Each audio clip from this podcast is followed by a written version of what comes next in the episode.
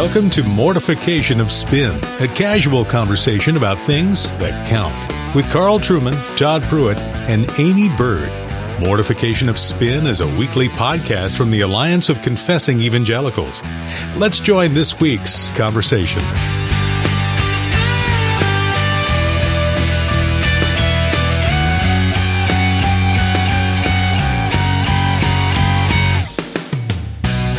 Well, welcome to Mortification of Spin.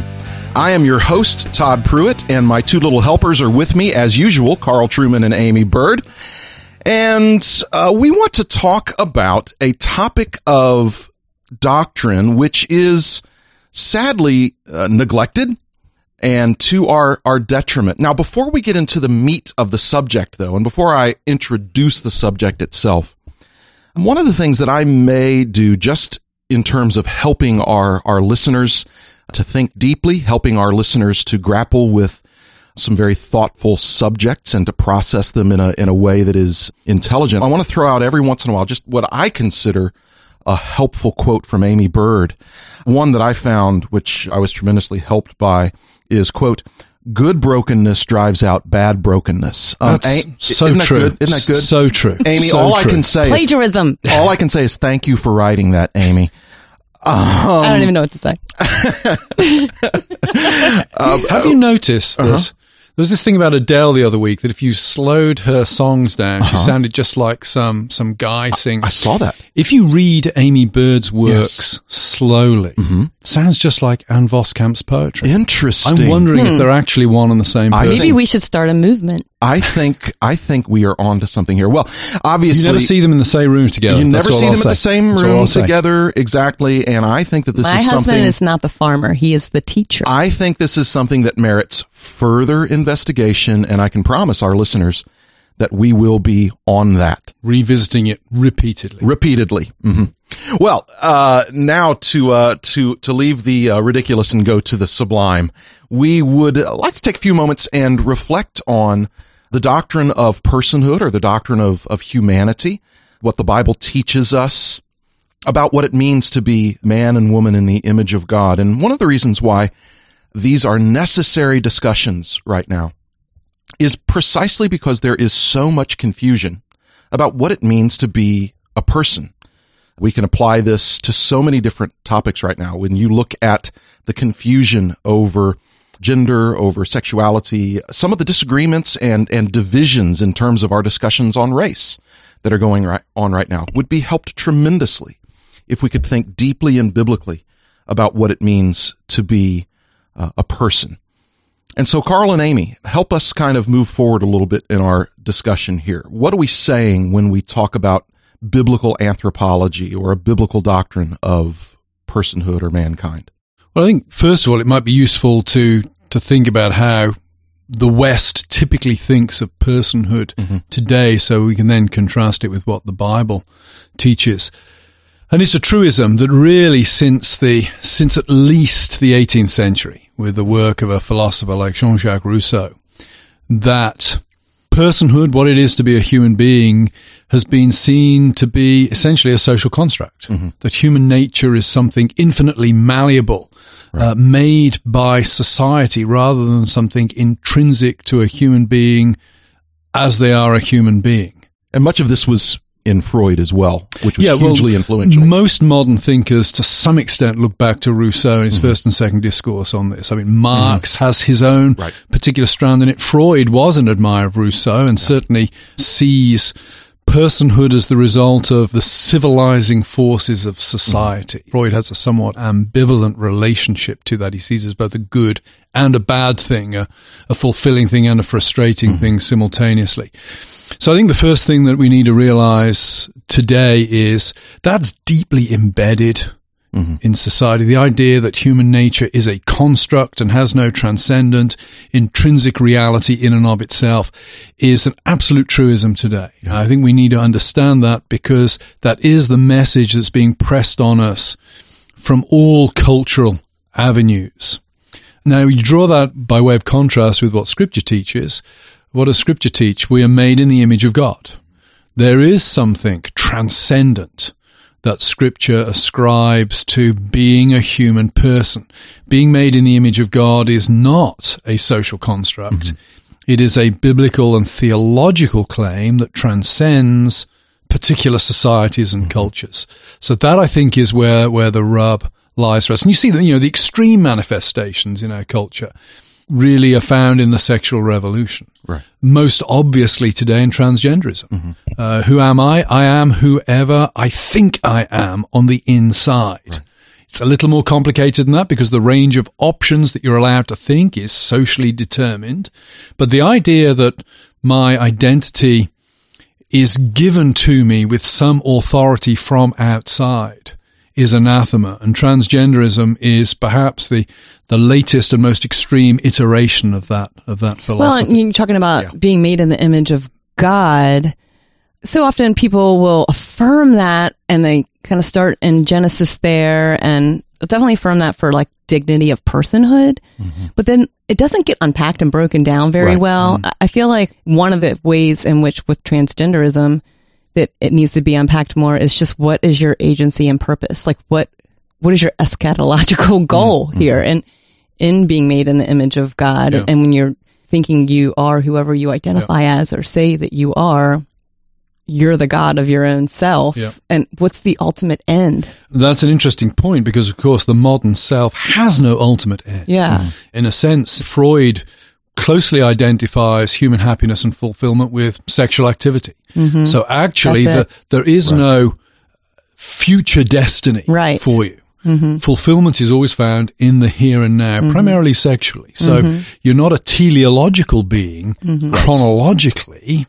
Your teleology is aimed specifically at the joy, the satisfaction, Yeah. the, the, the sexual And do you have the agency, like back to the transgender question, do you have the agency then to fulfill your eschatological goal in your body now?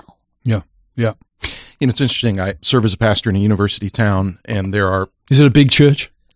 Well, Carl, you seem to be very preoccupied with the size of the church Well, you I always mention serve. I'm a pastor in a university town. Well, no, you- you- you in case I haven't me- mentioned that you- before. Well, well, the reason why that is important to the discussion is that I have lots of conversations with university students who have been raised to think of gender as something that is personally determined or mm. felt and can easily change. And one of the things that's interesting is that when you begin to talk about just very simple biological categories, like the fact that their gender is encoded in the DNA in every single cell of their mm. entire body. One of the things that you begin to realize, and this is what's so disconcerting among the educated class, we find this, is that now basically biology, just simply biology, is bigotry. Hmm. And- Offensive. And so there is this ironically anti-scientific hmm. Yeah. bias in those that are now Full circle. We've come full circle. exactly, exactly. And so, so merely to begin talking about what's encoded on every cell in your body becomes something that's very, very distressing and, and upsetting for some. And this is an interesting point because what you're pointing to there as well is the is the lack of authority that the body now has. Mm-hmm. Mm-hmm. We live in a world where we've not taken seriously the authority, I think, of, of embodiment. Mm-hmm. And I think Protestantism is potentially particularly weak on this point because, of course, for Protestantism, the things that are important to us don't necessarily require bodily presence. Right. Now, I would want to argue that the public preaching of the word on the Sunday does. It's mm. important to be gathered together to hear the preaching of the word. But if you don't have a rich theology of community, mm-hmm. you'll think, well, I can just log onto the internet and I can get the Right. word preached. Mm-hmm. You know, if you're a Roman Catholic, you've got to go to church Right. to take mass. Exactly. Yeah. There's got to be a bodily exchange of some kind. Yeah. For Protestants, that's not necessarily intrinsically the mm. case. It So makes think- Gnosticism a lot easier. I think it makes Gnosticism easier. And I'm, mm-hmm. I'm a Protestant. It's not a Right. criticism of Protestantism. Right. Absolutely. It's saying, I think this is a, an area where we need to be mm-hmm. aware we are potentially mm-hmm. weak and compensate for it. Yes. An emphasis on embodiment. Because bodies are important. We still relate, you know. I relate to people primarily as, as a body relating to another body. Right. We can tend to think of, even as Protestants, that my body is not me. Mm-hmm. Mm-hmm. My soul is me, and my body is kind of mm-hmm. attached to me as an instrument. I think what Scripture teaches, you know, when when Adam looks at Eve, it's interesting. This is bone of my bone and flesh of my Right. flesh. There is, he learns about his own personal identity when he looks at another body. Right. We are not people inhabiting bodies. We are bodies. Right. And one of the things, well, two, two things that, that spring to mind where we naturally cling to this is, as you mentioned, the marriage relationship, where suddenly we understand the importance of, of embodiment. And then the other thing is when you're in a hospital room with someone.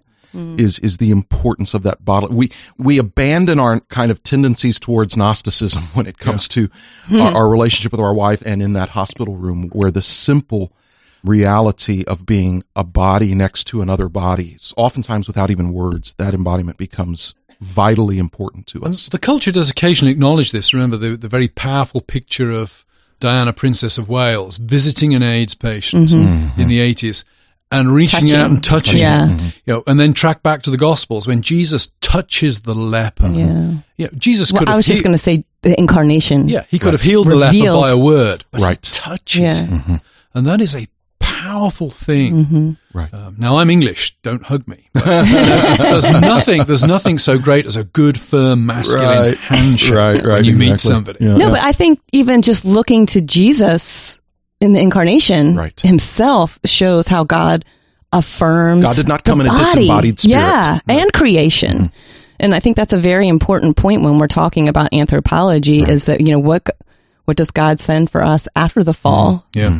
A body. Yes. And a rich understanding of, of the body as part of who we are as persons, of course, is critical for pastoral care on another level. hmm The person with Alzheimer's disease. Right. You know, your loved one has Alzheimer's disease and mentally there's nothing left of Right. the person you knew. Is it still the person you married? Right. Of course it is. Right. Because the person is the body. hmm The brain may not be firing on all cylinders anymore, but the body. I remember that was it. Pat Robertson a few years ago Yes. said, you know, you can divorce your spouse if they got Alzheimer's Right. disease because they're no longer the person you married. Right. What a oh ridiculous goodness. Yes. statement, Yeah. and how deeply theologically It's terrible. incorrect. Exactly. hmm What Robertson was saying there essentially was, I'm a Gnostic. hmm And once the ghost in the machine is gone, you don't have to be married to that person Exactly. anymore. They're just a lump of, of animated flesh at this point. That is not a biblical position at all. Exactly. One, one of the things I'm glad you brought that up. One of the things that that I, I'm able to see as as a pastor is I, I think of one wonderful family in our church right now who uh, the patriarch of the family has Alzheimer's and uh, his mind is decaying quite rapidly. God's been very kind. He maintains an extremely cheerful spirit, but he fairly routinely doesn't know where he is, why he's there, or or even who his children are. That said, um, his family takes such good and loving care of him, and they still delight in him, even when he can't remember them. They delight in him because they they know him. They still know him. They know who he is, even if because of the ravages of this disease, he can't know them. hmm When they see him, his body, they see Mm. their husband, father, hmm Yeah. grandfather. Yeah. It's him. Right. Well, and I think that's why it's so important to have a holistic view of our anthropology because, and Kelly Kapic talks about this really well in his chapter in Christian Dogmatics on anthropology, that the whole person matters. Right. You know, not just their, their memory, Mm-hmm. but the whole person matters. And, and I think when we have that holistic view, then we can properly talk about sin Mm-hmm. because sin affects the whole person, not just the mind, you not just the spirit, even, but the body as well, and and the curse for sin, Exactly. Mm. the Yeah. whole creation. Exactly. Yeah. Carl, you are currently in a fellowship at uh, Princeton University and issues related to some of the things we're talking about here are a part of the research you're doing. You're also lecturing in this area. What are you finding in your research in terms of some of these issues related to personhood that we haven't touched on yet? What would be a, a few things that you're finding? I think more than anything else, the rise of, of psychological categories as foundational for identity is, hmm. is the key thing. Hmm. This inner conviction. And that plays out, you know, it doesn't just play out in, in the sexual revolution. I think you also see this somewhat in, in the way race discussions are going mm-hmm. at the moment. I was discussing, uh, just a couple of weeks ago, with a friend of mine who teaches law at the University of Pennsylvania Law School. We were talking about Bob Jones University versus United States of yes. America, the 1983 Supreme Court ruling, which essentially withdrew tax breaks for Bob Jones mm-hmm. University because the government had a, a compelling interest in racial harmony, racial reconciliation, uh, which overrode the any interests that Bob Jones University might have relative to the tax code. The Bob Jones was yeah. pursuing kind of segregationist policy at the time, and and I was debating with my friend whether that Supreme Court ruling could now be used to penalize Christian liberal arts colleges on the basis that they refuse to acknowledge gay marriage mm-hmm. or transgenderism? Would it be possible to for the government to argue without retrying the case almost, yeah. but on the basis of Bob Jones University in 1983, that a compelling interest in sexual harmony, mm-hmm. as society defines it, might lead to the withdrawal of tax uh, exemptions. My friend argued no, because he thinks race occupies such a unique position in American culture mm-hmm. that it will be relatively easy to keep the two things separate, the, the sexual revolution mm-hmm. and racial issues in a court of law. I'm not so convinced. I'm not convinced. Because I think a lot of the language now being used about the race issue doesn't relate to specific legal provisions. You know, black only restrooms, right. segregated buses, segregated schools. A lot of the language now refers to psychological harm and oppression. Mm. And I'm not making any comment here on whether uh, to, to belittle the idea of psychological harm or oppression mm. in those contexts at all. But I think that represents a shift in rhetoric and therefore underlying understanding of the issue from mm-hmm. the 1950s and the 1960s. So I think the advent of psychological categories is foundational to what it means to be a human person. It's very important. Again, it's more complicated than that sure. because there is a social framework within which these things occur. So it's never just one person mm-hmm. thinking it up for themselves. One can be psychologically convinced that you're a, a woman in a man's body and that's acceptable. Mm-hmm. Being psychologically convinced that you're Napoleon right. trapped in Truman's body, mm-hmm. that's not going to be acceptable. You know, right. society is going to find that a, a, sign of complete madness. Right. So it's more complicated than just the individual having the right to decide who they are. I accept that. But by and large, I think the, the advent of psychological categories for human identity is extremely significant, both culturally and politically. What do you make, though, about the inconsistency of saying that it's perfectly sane and healthy and acceptable for Aimee to decide that she's a man, but not sane or acceptable for you to decide that you're a, a five year old. That's simple, Todd. Good brokenness oh. is better than bad brokenness. no, it drives out brokenness. Drives out bad drives brokenness. out bad brokenness. Yeah. Bad brokenness is bad. Period. and the only answer is good brokenness. Um, yeah, I would I would have to agree with Aimee. Um, no, I think the the point you're you're making is is a sound one, Todd. And I think if you step back, one would say, yeah, it's totally inconsistent. I mean, mm. for example, if I decide that my arm does not belong to my body at this particular moment in time, if I go and see my doctor about that, he's likely to refer me to a psychiatrist. Mm-hmm. If I decide that another part of my body right. does not belong to me, I won't, for matters of taste, sure. mention it mm-hmm. and go to him and tell him I need to have it removed. He'll send me to a gender reassignment right. person. Right. So there is an inconsistency. And I think there you get into the issue of what Charles Taylor has dubbed the, the politics of recognition and also the, the kind of the idea of, um, plausibility structures in that society does determine the range of acceptable right. identities at any given point in time. Yeah. So being a Klansman is not an acceptable identity. Right being an LGBTQ activist is. Mm-hmm. And the reasons for that are connected, I think, to patterns of pop culture, mm-hmm. political lobbying. There are all kinds of, mm-hmm. of complex reasons that underlie that.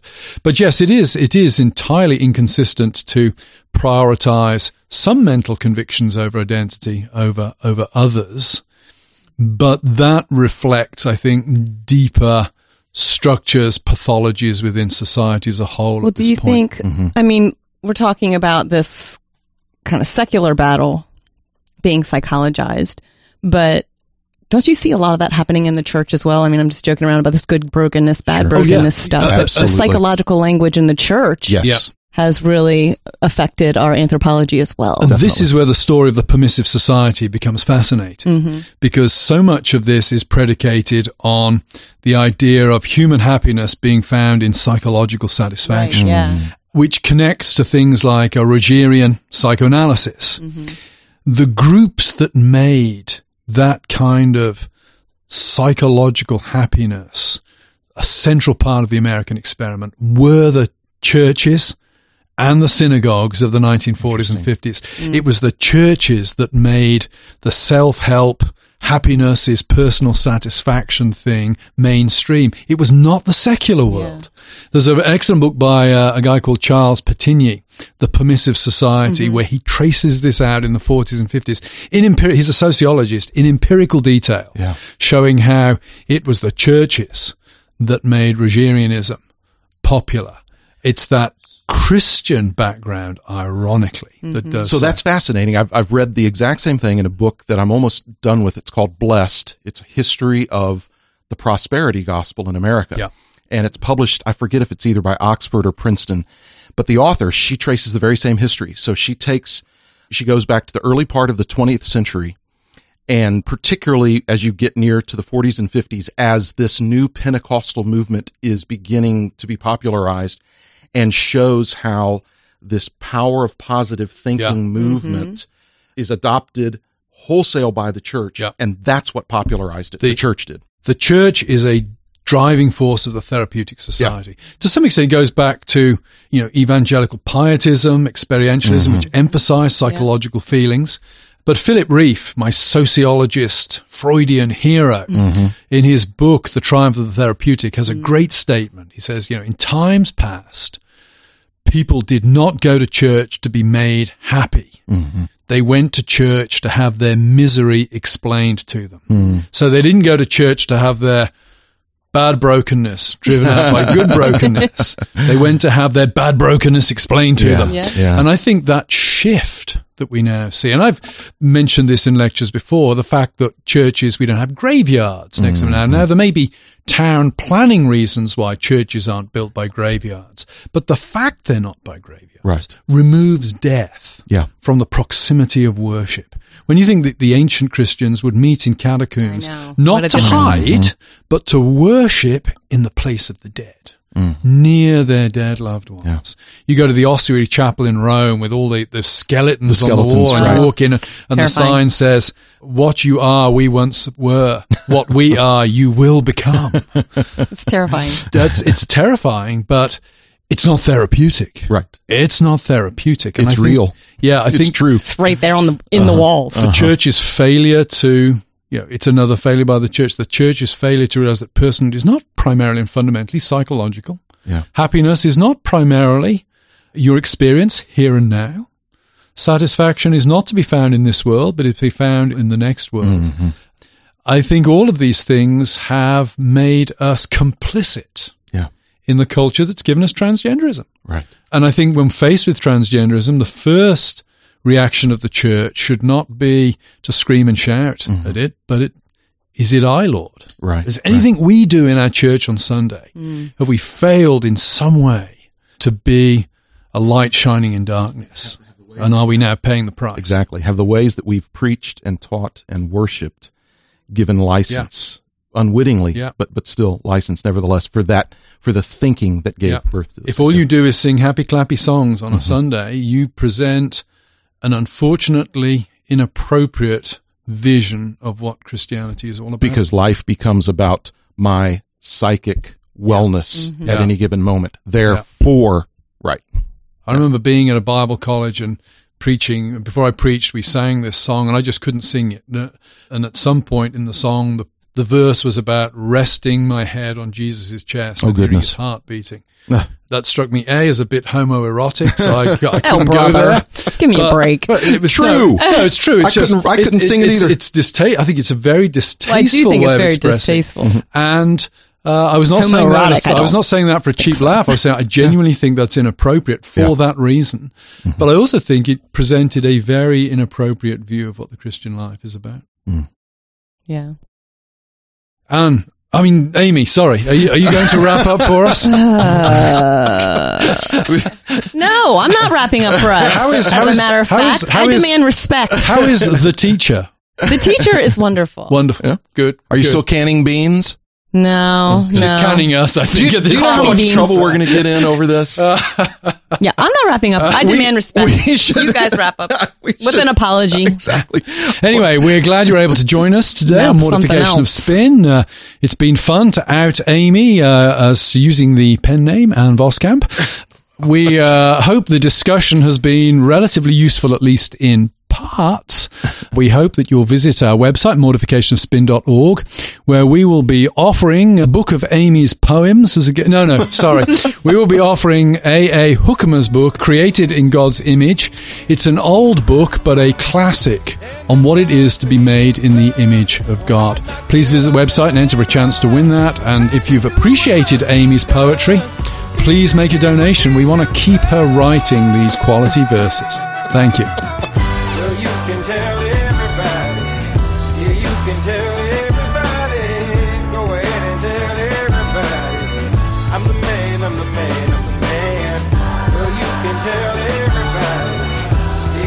Yeah,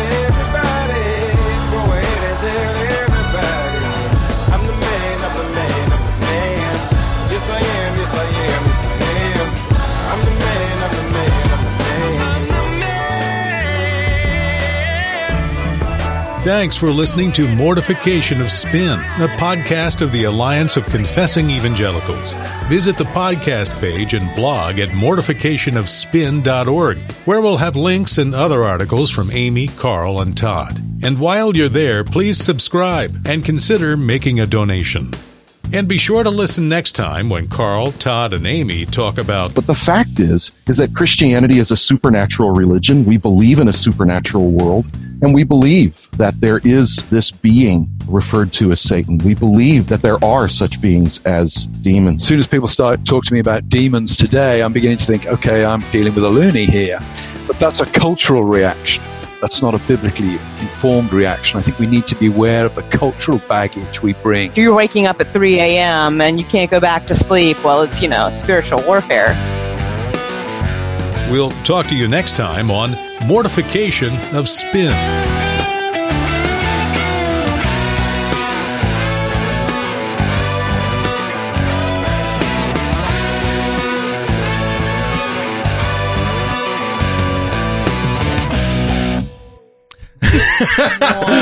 Maybe you should start that, a yoga, yoga that was a yoga position he was striking there. I Be think. careful, you might invite the spirits. Mm. Energy. Oh, man. All right.